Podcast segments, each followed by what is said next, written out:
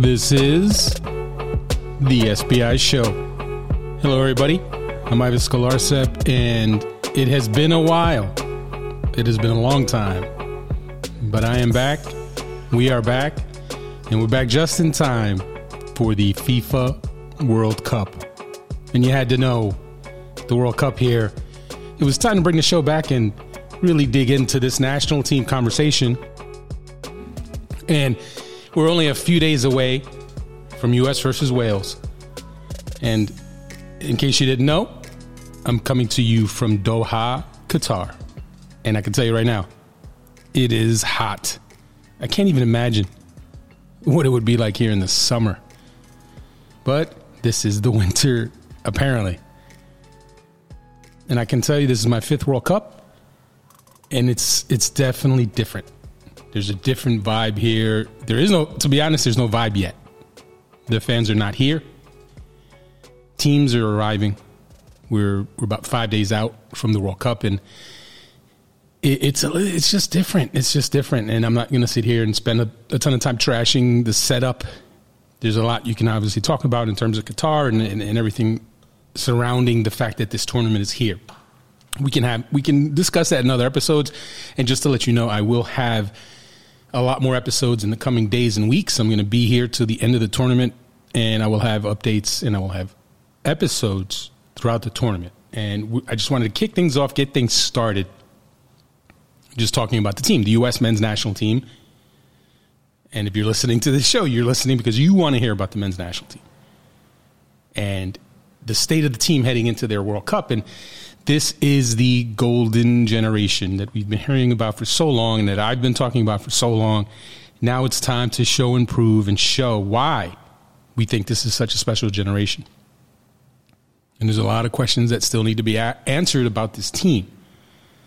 But I would say, I've been here about three days now, and you definitely get a good vibe, a good sense of this team that, that, that they're in a good spot. That it's a, it's a good collection of players not just in terms of talent, but in terms of just their cohesiveness and uh, the the collective uh, bond that this group has. And obviously, we didn't get to have an episode to get into the selections because that's a whole nother discussion. And you know, I get I get to spend a long time digging into uh, Gregg Berhalter's selections.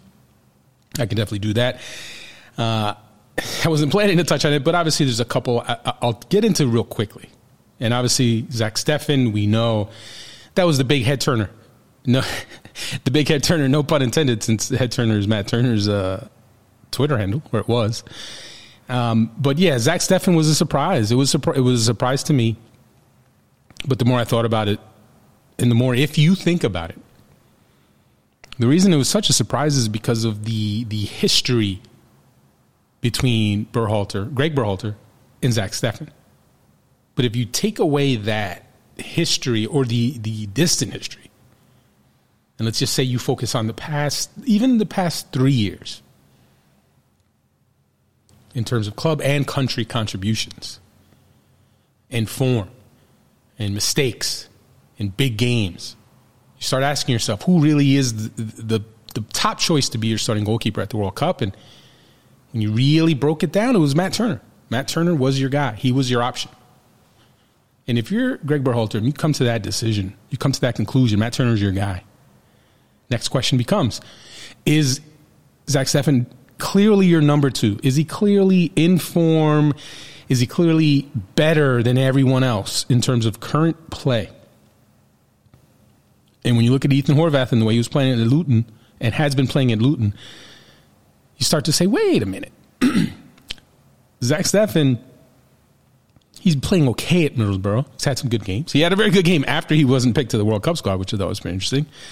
He wasn't the only player to have a great game after being snubbed from the World Cup roster, but Ethan Horvath had been in better form, so that became the next question mark, the next toss up.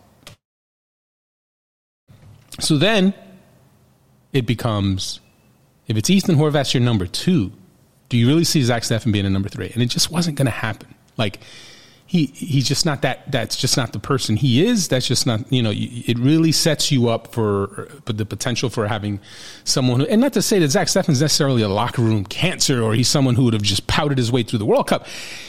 But no we're not saying that necessarily but however you had a player in, in Sean Johnson who has proven himself to be an excellent locker room presence an excellent third goalkeeper an excellent uh, professional who can play by the way who has taken every opportunity he's been given with the men's national team and done well with it. So Sean Johnson ticked all the boxes to be your ideal third goalkeeper. Once you do that, you understand, okay, this is how Zach Steffen tumbled from the top spot to the third spot. So I think I think as surprising as that decision was, I don't think it elicited as much reaction as the decision at striker where you had Haji Wright get the nod over Ricardo Pepi and Jordan Pefok. And, and we always knew that. We always knew that whatever that decision came down to, so, there were going to be a group of people, a group of fans, and, and some media as well, who were going to have issue with it because it was just you had that many different options.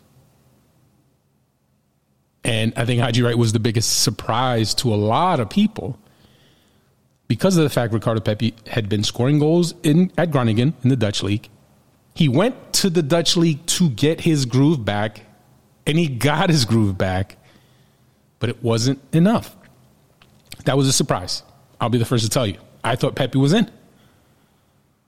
But when you look at Haji Wright and the and the way he's playing, He's, and, and to be clear, the Turkish league is a very good league, and, and I feel like some people it's it's easy for some people to kind of write off the Turkish league. They don't watch it. How many people are really watching the Turkish league? But it's a very good league.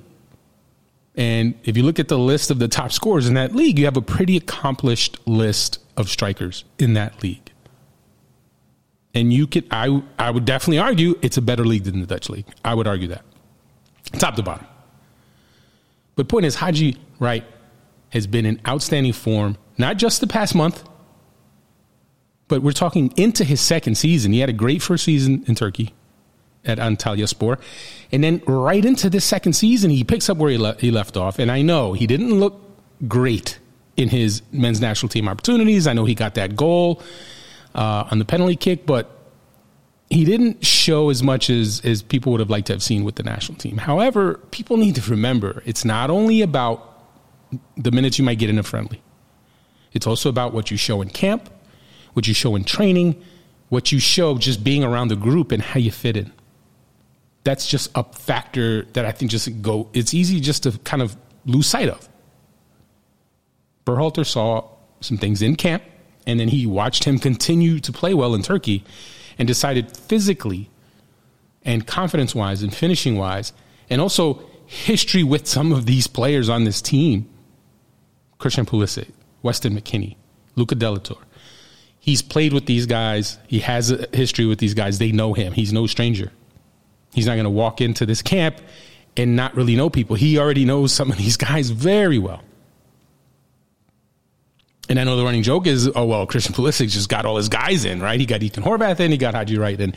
Christian Pulisic's picking the roster. No, I mean that's if you look at it, you could say that, right? But I mean, that would that would be do a disservice to what Haji Wright has been able to do in the Turkish league.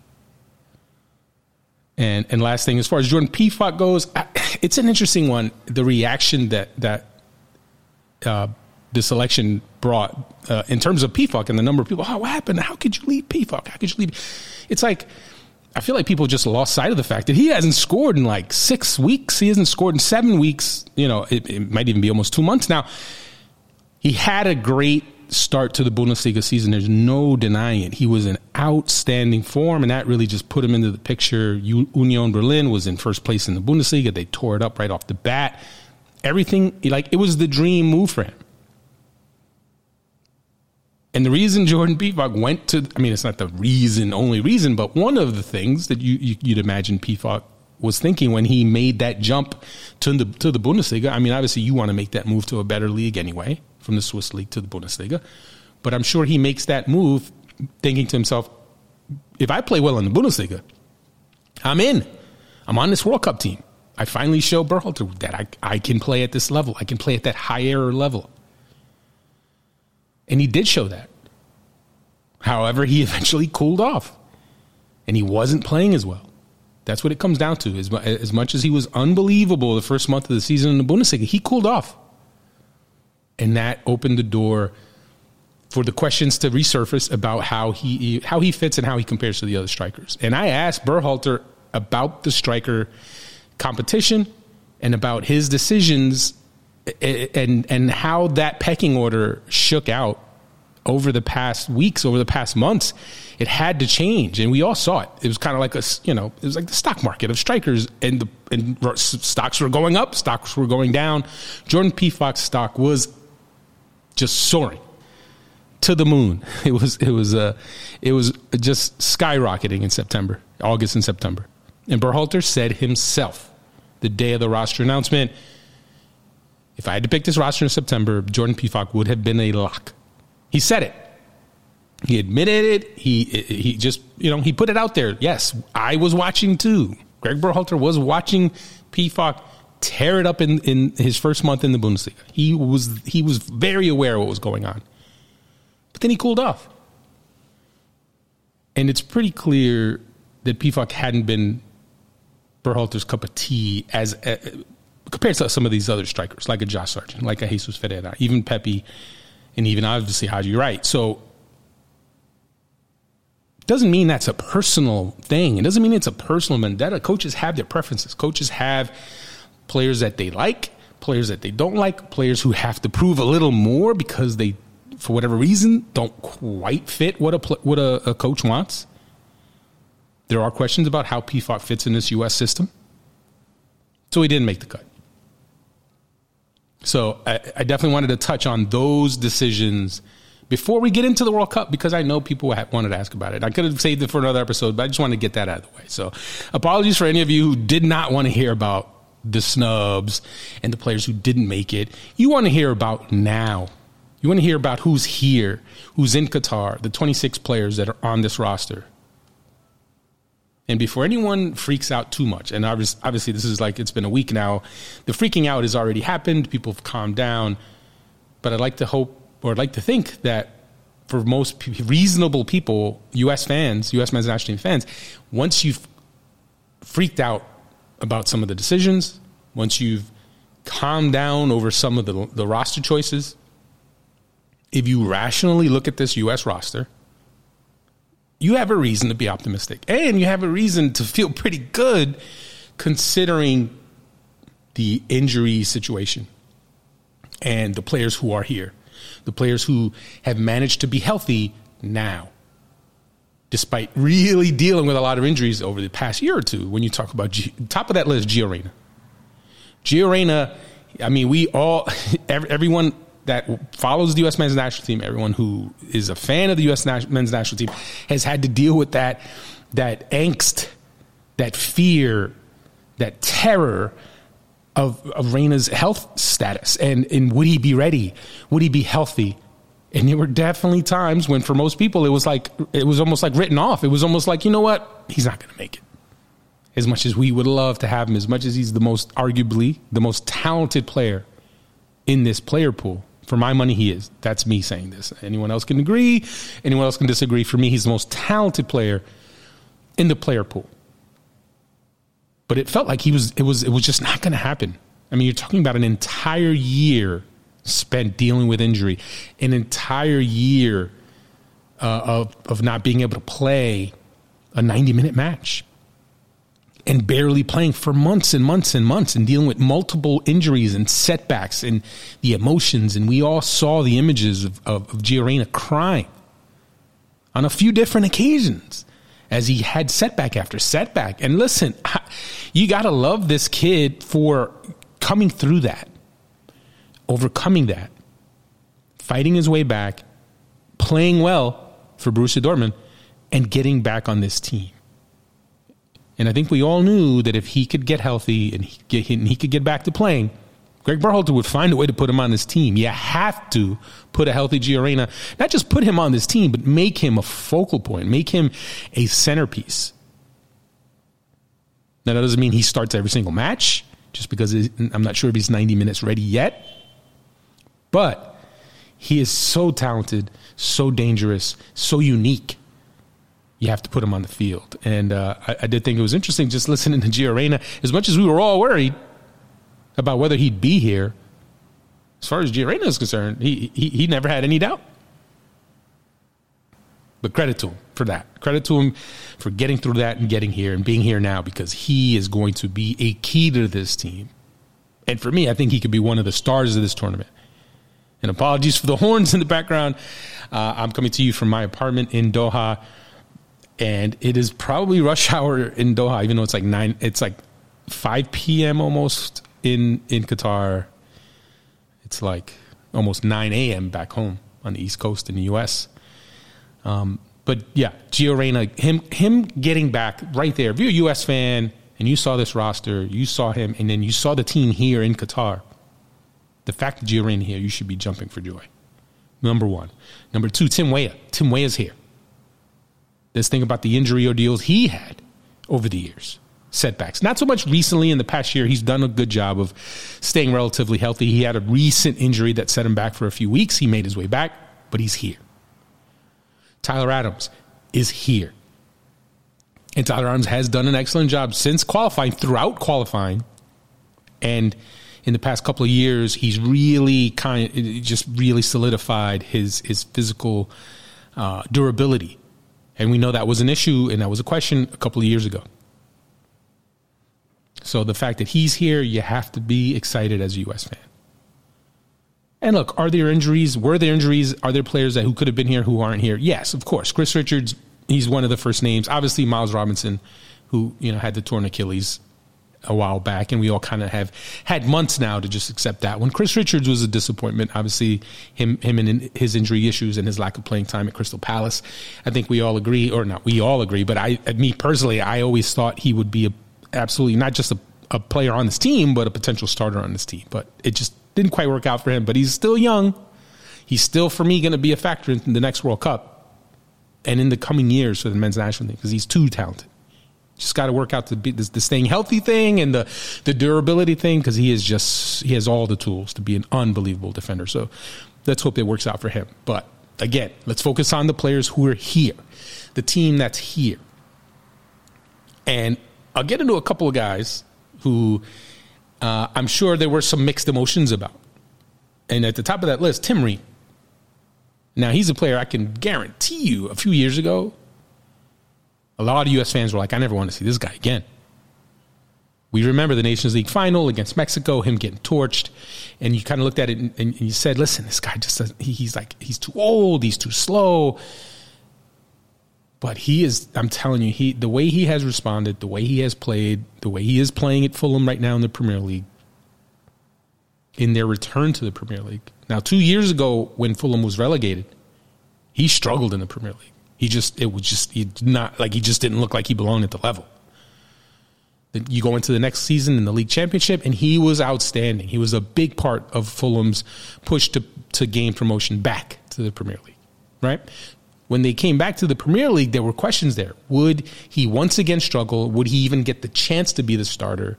Um, or would Fulham look at other options to help with that jump, considering Ream struggled the previous time Fulham was in the Premier League? What does he do? He steps into the season and just has been just consistent, playing very well and just holding his own and, and showing and looking absolutely like a player who belongs at playing in the best league in the world. And that's what he's done. So you take a player like that playing at that level with his quality on the ball, with his experience and his savvy, you got to put him on this team. I know he's older. He's the oldest field player on the roster, I believe but you got to put him on this team. And we all know there's players who have fallen by the wayside, namely John Brooks. Let's all remember there was a time when, I mean, not too long ago, I mean, two years ago, I remember two years ago, John, or even a year and a half ago, John Brooks seemed like an absolute lock for this team. Not just a lock for the team, but a starter, lock starter. And what happens? You know, who knows what who knows what ended up happening to, to force him out? Gregg Berhalter Uh, you know, he struggled in some qualifiers, and then Gregg Berhalter just turned the page. And then Brooks himself, he kind of, you know, he didn't help himself recently with his most recent move. He made the move to Benfica. He left Wolfsburg. His contract ran out.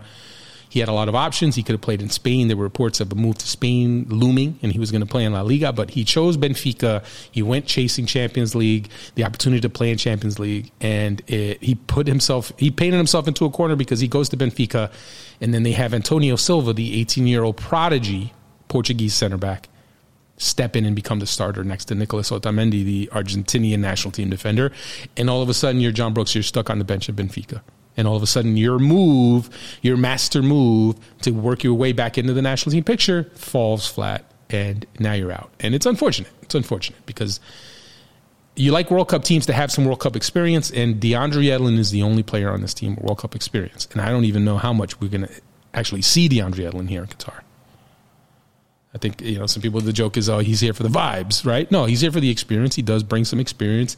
He can give you something off the bench. I, I mean, I just don't see him starting. But back to Ream, I think Ream has earned his place.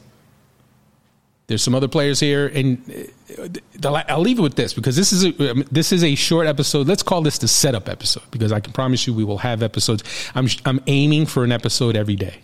And I, I know that sounds ambitious, but I think if we keep them to 30 minutes, uh, they'll be longer for the pre and post uh, game for the U.S. The pregame show preview and the post match show uh, recaps. I think those will be longer, but we're, we're, gonna for the other days we're gonna shoot for like 30 minutes to 40 minutes to keep them in a good wheelhouse to to make sure we're producing these and make sure that uh, we're keeping them keeping them coming and it's part of uh, SBI's extended World Cup coverage. I'm here in Qatar. I'm going to try to bring you as much as possible, whether it's podcasts, whether it's interviews, features, uh, video as well. There's a video component. Component. We're going to be ra- uh, racking up some video as well, not just on social channels, but on SBI itself. So if you haven't subscribed yet, make sure to please subscribe to. Um, SBIsoccer.com. You have different subscription levels. You have the starting 11 level, you have the captain level. Um, so the, if the, the top level, obviously, you get it all. You'll get everything. And I do think part some of these podcasts will end up being part of the subscription setup. So apologies to any of you who are going to be upset by that, but listen, we we have to pay the bills, right? Thing, paying for this trip, paying for everything that goes into this, which is why I want to try to bring you more. I know that the the the, the amount of content that that I personally have been producing in recent months is, hasn't been what my normal level is. Obviously, my my responsibilities for for my my main gig at CBS Sports on the TV production side have definitely kept me busy. But I'm in Qatar. I'm here to bring you everything I can from Qatar, and that's that's the plan here. So definitely subscribe and you will get your episodes on a regular, consistent basis, hopefully daily. Definitely at least every other day, but hopefully daily. I think I'm going to be able to pull it off. So stay tuned for that. And uh, I'll wrap up this episode by saying the latest from here is obviously Serginho Dest and Weston McKennie. Where are they in terms of their fitness? Coming off of whether with Serginho Dest lack of playing time at Milan, Juventus uh, with McKennie's injury at Juventus. He hasn't played in a few weeks now. So those are the big question marks heading into the Wales match. And we will keep tabs on that. And I think if you're Gregg Berhalter, you're looking at alternatives for that first match because I just don't think you can risk Weston McKennie not playing in, after several weeks to come in and plug him into the starting lineup for that match, especially when you have a Brendan Aaronson in outstanding form. I think that's the decision he's going to make. I think he's going to go Brendan Aaronson over Weston McKennie but we'll see how things play out in the coming days. I will keep you updated, and anything we hear, we will pass along. Um, but I think that's it. That's going to wrap up this episode. This is a somewhat abbreviated episode of the SBI show. We will have episodes consistently. Stay tuned for them uh, on all the, whether it's uh, the Apple podcast app, Spotify, SoundCloud, SBIsoccer.com itself. I'm going to have episodes on there um, as well. So definitely stay tuned for that and keep an eye out and make sure you're reading everything you can on SBI Soccer. Uh, me and my team, we're going to keep bringing you everything we can, not only from the World Cup, but everything going on around the world of soccer. So definitely stay tuned and and and thank you once again for listening. We, we will be back. I'll be back with another episode Friday. So stay tuned for that, uh, where I'll dig into a little bit more about the starting lineup that you could see against Wales uh, and you know what? It, wherever you're, if you're on SBIsoccer.com right now, make sure to leave some comments in the comment section on things you, would like to see, topics you'd like to see me get into, uh, and I'll bring it to you. I'll dig into it. So, uh, so I think that's it. But that's all for now from here in Doha. I'm Ives Galarcep. This is the SBI Show.